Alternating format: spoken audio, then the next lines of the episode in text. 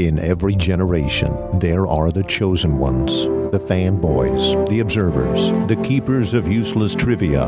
They alone must stand against the forces of television drama tropes. They are continuous play. It's about power. Who's got it? Who knows how to use it? So, what do you guys want to do tomorrow? Nothing strenuous. Well, mini golf is always the first thing that comes to I mind. think we can do better than that. I was thinking about shopping, as per usual. Oh, there's an R&B in the new mall. I could use a few items. How we discuss it? Save the world, go to the mall. I'm having a wicked shoe craving. Aren't you on the patch? Those never work. Here I am, invisible to the eye. See, I need a new look. It's this whole eye patch thing. Yeah, it's definitely doomed. Welcome to Continuous Plays The Art of Slaying, a Buffy the Vampire Slayer retrospective featuring Brian Thomas But I've known you were coming and baked the cake. and Jay Newcastle. Are you ready to finish this? Buffy the Vampire Slayer is the copyright of Fox Television Studios, and any discussion of the characters, episodes, or music is strictly for entertainment purposes only. Welcome to the Art of Slaying, a Buffy the Vampire Slayer retrospective. I'm Jay. And I'm Brian, and we're here to talk about Season 7, Episode 4, Help, written by Rebecca Rand Kirshner and directed by Rick Rosenthal. Buffy is settling in as a coordinator at the high school, helping troubled teens and sorting out problems. However, she is left speechless when a student named Cassie tells her that she has only a week to live. Suspecting the girl is suicidal, Buffy investigates and discovers a cult of students playing with dark magics and comes to believe that Cassie may be psychic. Spike shows up to help free Cassie from the ritual and Buffy burns the conjured demon before it can hurt the girl.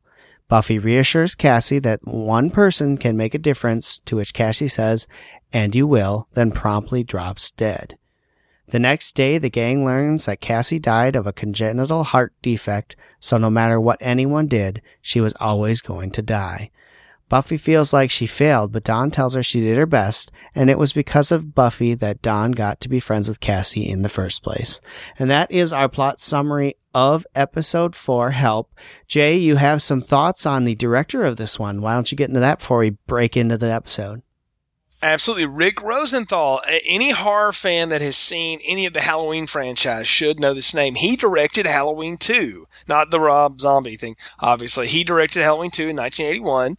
That was the sequel to the John Carpenter classic. And, uh, you know, I happen to really like that film. Most would tell you it's a very worthy sequel. It's very good. And then he came back and directed Halloween Resurrection, which, as it turns out, was the eighth one in the series. So the only guy that directed two of those. But I, that's how I know Rick Rosenthal. Now he's directed a lot of TV and done other movies and things, but that name to me always has stuck out. And I do remember distinctly watching this episode when it first aired and going, "Ah, Rick Rosenthal!" And I've always remembered that little tidbit that he directed, you know, this this Buffy episode. So I, that's my Rick Rosenthal story. Uh, anything other than just being a fan of some of his work, and he does good stuff, man. Uh, I mean, I, I if you ever watch that Halloween too, I mean, it's it's a pretty good little uh, show. But none of what he has done there or anything has anything to do with this episode. He does none of those you know flares, none of it. I mean, it's a t- I mean, the show looks like it always does, and that's because Joss Whedon maintains a lot of quality control over the way the thing looks. But um, uh, it's neat to see the names of some of the directors that popped into the show from time to time, and he's one that just always stood out to me. But you know, speaking of standing out here, man, this is a different. I, I remembered absolutely zero about this, Brian. I had no recollection of all of Cassie, the doomed girl who was going to die no matter what. Well, uh, I I remember her because she shows up again later, which is fascinating. But um, yeah, uh, Cassie, I liked her little story. I thought it was an interesting thing. She's very kind of um, out there, and people make fun of her because she makes predictions a lot, apparently. And uh, it's almost like she's being bullied, and she's going to get killed by someone. Right? That's how it is played. Is that she's people hate her because she's different, and that's what's going to cause her to die. And so I thought it was an interesting story, and I like the fact that um, she just keeps telling Buffy, you know, you don't have to do anything because I already know I'm going to die on X day, and there's nothing you can do about it. But Buffy keeps wanting to try and help, and I thought it was a, I thought it was a fascinating little twist on this whole thing. Uh, It's very different, man. I mean, it's it's unlike anything we've seen before from from Buffy. I mean, it's uh, you know we've seen the race against the clock show, but this girl knew she was going to die. But the only thing about it that kills me, Brian, is that like sh- nobody knows why she's go. She doesn't know why she's going to die.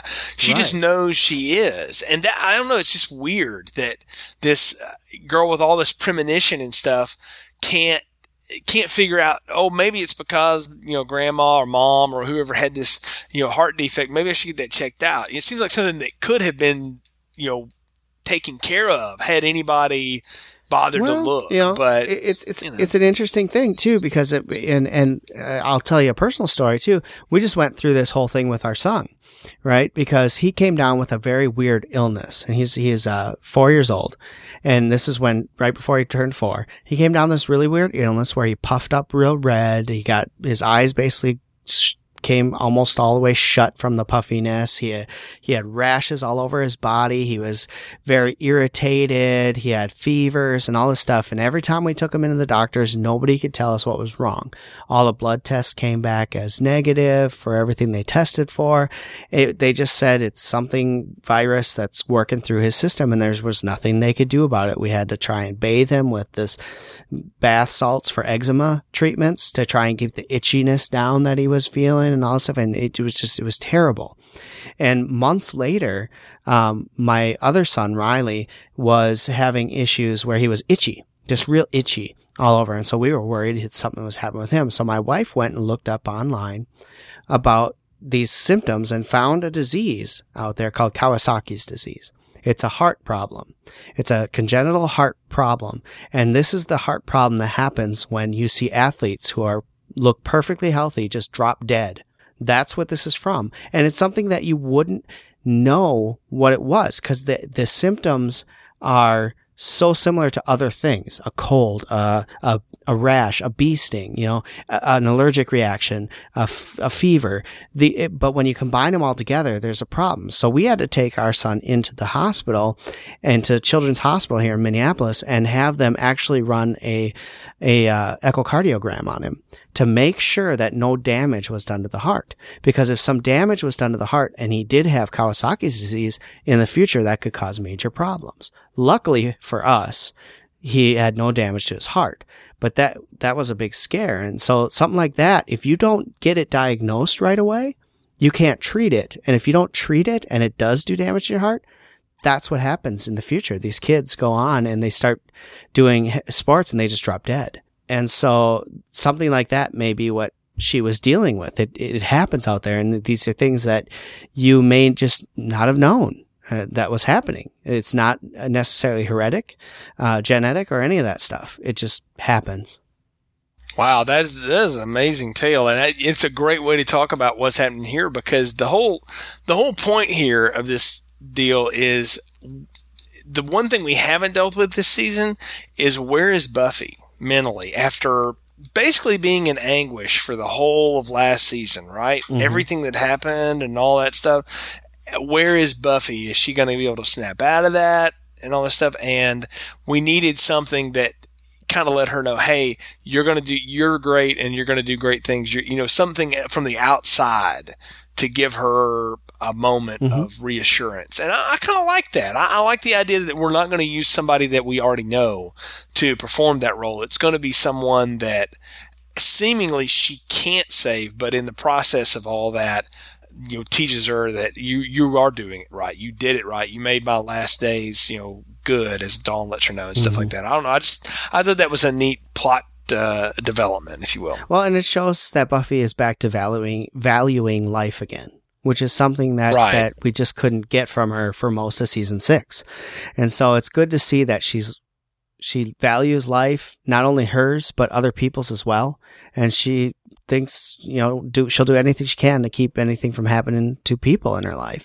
and it also shows that she's gonna be doing some good in her role in the school. And I think that's important too, because otherwise it's just a job. And I like how they set it up with all these people coming in with stupid reasons, guys coming in to hit on her and people coming up with stupid reasons for trying to get out of class. And then one comes in and this happens and it sets off the whole episode. I like that idea. Yeah, I was gonna say, what did you make of Buffy as the counselor there, and all the stuff she's dealing with? And Dawn pops by too. Like, I have this really annoying sister. I can't. I thought that you was know, the best stuff, like, you can't. Yeah, you can't use me to get out of class. You know, which I, I thought was funny. But yeah, the guys hitting on her and stuff. Uh, isn't that one of the Home Improvement kids? By the way, it looked it looked like, like one, I- yes. Yeah, so it might have been, but anyway, I don't know. I like that. I thought it was cool. But then, yeah, Cassie drops in, and it's. I mean, you knew something's different about this girl immediately, right? Like she just, she just stands out. Yeah, it, she does, and and I I just I really like that they were able to take this story and use it to not only give us the um the idea that her counseling job is going to lead to things, but also to build an episode around something that deals with real life. I mean, really, because there's even though she lives in a world of the mystical and the supernatural, this is real life she's dealing with now. And just as a side note, too, Jay, uh, Zachary Bryan is the actor that we're talking about, and yes, he was on Home Improvement. Ah, okay. I knew it was one of them. So the older one, I guess. Yes. But yeah. Okay. Well, yeah. You know, I like I like the fact too that it is it is this real world issue. But even beyond that, you set it up in the plot summary. Cassie is uh, able to read the future in some ways. Yeah. She's a predictor. You know, uh, psychic. She has premonitions, whatever, and she's not even really sure what they are. Like that's always the best things about those. I hate it when like they have someone that can just sit and they put their head, you know, hand to their temple, and it's like I see a four walls that you have to knock down, Buffy. You know, that to me is always cheap. But when somebody, it's like, yeah, it's gonna be black and green, and then you don't you don't know what it is. You know, but that, like that to me is it's almost like extended intuitivism. You know, Yeah. I I don't know. I just thought I think that was a pretty neat setup, and and I like the fact that really this whole thing exists for Buffy to you know use her resources. Most uh, importantly, in this one is Dawn. Get you know Dawn involved again and, and make a friend for a girl that needs one, Mhm. and to realize that something's coming. And we don't know what. And that's the fourth episode in a row that we've done something like this, where there's something coming and we're setting up and we're setting up. And I'm like, man, whatever they're about to pull out of the bag has got to be Dino Supreme because they're setting everything. They, well, I've never seen something set up so much in my life. Well, I mean, on like it. show. Yeah, I like the slow burn. Uh, build the suspense. And you're right. It better be good because if it's not, you're going to tick a lot of people off. We've seen that in wrestling many times. Build the suspense, build the suspense, and then the payoff is just sucks, right? So, also also known as every Ultimate Warrior match ever. oh, Yes. yeah. So- Except for so- WrestleMania was- 6. Come on. Yeah, and I was a fan, but I, but I'll say, man, those promos way better than what he ever did in the ring. You know, I mean, the- you know, the, you're bringing down Hellfire and Damnation from the mountain of Everest and all that crazy stuff he talked about, that's way better than anything he would do against Rick Rude in the ring. But you know, that that aside, as we've taken a little side note here, um, I also like that we get a little more Principal Wood in this. Yeah, you know, he's been- he's he's a lurky fella, ain't he? He is, and I love the I love the the idea that they're playing with and not giving you an idea of if he's a good guy or a bad guy here. I I think that's fascinating. They cast some doubt on him. They cast some good on him. You just don't you you don't know where he's at, and I think that's fascinating. They're playing him really well. I lay I lay a lot of that on DB Woodside, the actor. Sure. I- he can he can play that with just looks in his face and just the voice and the. Uh, it's really in the eyes too, man. He's just got shifty looking eyes, right? You know, I mean that's that's the old trope. But I like I like too that he is he is an enigma. And- you know, and and you just don't know. And I again, I'm sitting there going like, man, whatever they are setting up about him better be awesome too Oh yeah, because they're playing this dude up. Like he better be as as good as advertised because they are really selling us on this. and I like the fact that he's a lot like the mayor. He's got uh, a cryptic like sense of talking. You know that he knows more than he's leading on, Eh, but he skirts around it a lot. And so that reminds me a lot of what the mayor's character was. You know, he knew a lot more than he led anyone to believe, and it wasn't until a little later when you knew that he knew a lot more than than they led on to believe. And Yeah. that's kind of the feel I'm getting off Principal Wood too, is that he knows a lot more than he's letting anyone know, and he's cryptically giving pieces of it. Yeah, and I mean, what is it about the principals of Sunnydale High? Like, even Flutie knew weird stuff was going on until they, you know, ate him. And then, you know, with Snyder, man, guy, he, well, do you want to call the cops? PCP. You know, I mean, he was, right, PCP. you know, and uh-huh. I mean, he was such a spaz anyway, but I mean, he was so delightfully weird. And I'm like, man, you know, I'm, I'm glad though that, that if they're going to introduce school administrator as a role again on this show, at least they got somebody cool. yeah, yeah. Like you say, he's the mayor. He's kind of the mayor. He's the mayor if the mayor was really cool. The mayor was cool in like the twenties.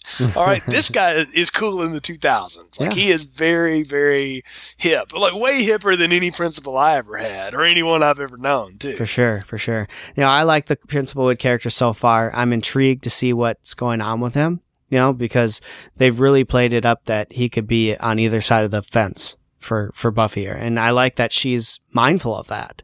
She's keeping an eye on him too. And that, that you know, I think that's a good thing. Oh, big time. It, it, it, I don't know. Again, it's it's cool to watch him play off of her and keep giving her stuff to do. You know. Well, what did you make of everything that's going on with Cassie and this guy? These guys, of course, the Home Improvement kid. I knew he was up to no good because you don't guest star on a show like this unless you're up to no good. and and you know that these guys are trying to do some sort of ritual sacrifice thing again. I was like, man, we're we're back to the Reptile Boy days, right? Like that's what I thought they were trying to get. Well, it- it's pretty much what they were doing, right? They were all in Yeah. a circle trying to conjure up some demon that, what, I mean, what was the point of this demon again? I, It would it would make them rich and powerful, or yeah, something. yeah, right. And that, what that was what they did in the frat house too, right? They were all Right. well off because they sacrificed to this demon. So here they are, rehashing a little story there, but it just so happens to play into this Cassie's going to die storyline that we have here. Uh, Can I tell you? Can I tell you? I wish it was exactly the same demon. Like I wish it was the Oh. same thing. well, but that would have been be, funny. Didn't she kill the demon? Well, you know, you can always conjure one up Yeah, again. I like I would have found that to be funny. Like that Buffy's like, really, guys? and you know, then they could have just blown it off. Because as it turns off, she, as it turns out, she pretty much just blows it off anyway. So I, I don't know. I it was kind of cheap, but again, that's the side story. The point here is Cassie, and really is about Buffy. And It's a couple mom. things, right? Uh, sh- Cassie does a couple things for a few people. One, she befriends Dawn, which is really good. And she knows that Dawn is basically being sent there to keep an eye on her and find out what's going on with her. But she lets her do it anyway, which I thought was really cool. But then you get a scene where, you know, she tells Buffy that, you know, she will. And basically meaning she will get answers or she will save the world or whatever, right? It's led to believe that whatever she's looking for, she will find it. But she also tells Spike something very interesting um, that you and I don't care for. but she tells him, she basically tells him that, you know, Buffy will love him for him. Yeah, she will tell you she loves you. Yeah, she she will tell you she loves you. And I was like, She'll "Ah." say it, is what she yeah, she'll she'll say it, and I'm like, I remember, I I don't remember ever reacting to it to begin with, but I remember this time going like, oh, because I know where that goes, you know, and I'm like, Exactly, oh, that God, they dropped that in this one, huh? I was like, okay, well, we'll hang on to that that statement, like you know, we used to back in the old days of the podcast, Brian, we would do this whole hang on to this line because this will come, you know, circle again. Well, I guess we'll go back to that now. We're going back to the beginning, like the master said, right? Hang on to that one, folks. We won't talk about it again for a long time, but we it it is as direct a payoff as you can get. so it's coming up Yeah. with that. Uh, yeah, I'm, you know, I think the whole point was, and I'll say this about this episode, and it's not that I dislike any of it, but I'm I grew a little tired and weary with it because I realized about halfway through it that while everything here is important, there's nothing of consequence going to actually happen. So I really just need to pay attention to what this Cassie girl's saying because clearly she's setting everybody on some kind of path. Now, it can be one of two ways on this show. Either she is part of the evil and is setting everybody on the wrong path to screw them up, or she's she's fine and just a normal girl and doing you know setting them on the path for the good. You know, I mean, how did you mm-hmm. take it? I took it as the second, the latter, that she's setting him on the path of the good. And that, that that's all she really ever was doing was she was trying to help people be more confident in themselves, I guess, right? Help brighten their day or give them happy thoughts, things like that. That's how I took it. Yeah, it's like all her premonitions are trying to get people to be the most that they can be. You know, like live Mm-hmm. every moment, carpe diem, from the one person who is actually doing that because she realizes her time is short. Even though she Right. doesn't really know why that's going to happen or anything, she knows her time is coming and she's going to die and she's just sort of accepted it. Like she's talks about like, yeah, I don't care about graduation the prom. I mean, I'll do my homework because I'm supposed to, but I don't really care because I'm not going to be here for any of it. I, I like Right. that that was this Cassie, that that's what she was there to do. I don't know. I, I thought that was cool. I did too. I liked it a lot, and I thought she was actually a pretty good character in this in this episode. And and like I said, she will make a return later in this season in another episode that I believe is coming up very shortly.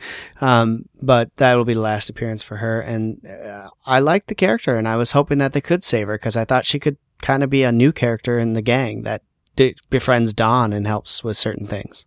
Oh yeah, I mean, I'm I'm with you. I'm waiting for them to give Dawn somebody else to play off of. Like it mm-hmm. seems like they need someone else for Dawn to work against. I mean, our core group is always our core group, but you Sure. you, you know you, you want somebody for the the people that have been added to it through the years.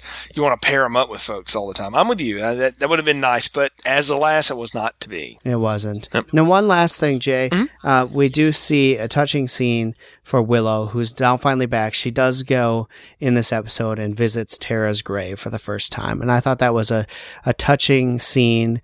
And it was something that I think was very well needed. And it's a way for her to confront um, what happened head on and try and deal with it and get over it. Well, it's the one thing she we don't think she ever really got to do was say goodbye. You know, we can assume Right. she wasn't around for Tara's funeral necessarily. You know, Right. she probably was whisked away by Giles as soon as possible to get her, you know, help.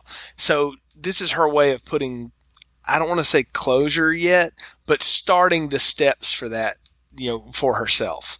Right? Yeah. I mean, I think that's exactly what they're doing here. And it, it also, though, as a viewer, is telling me something.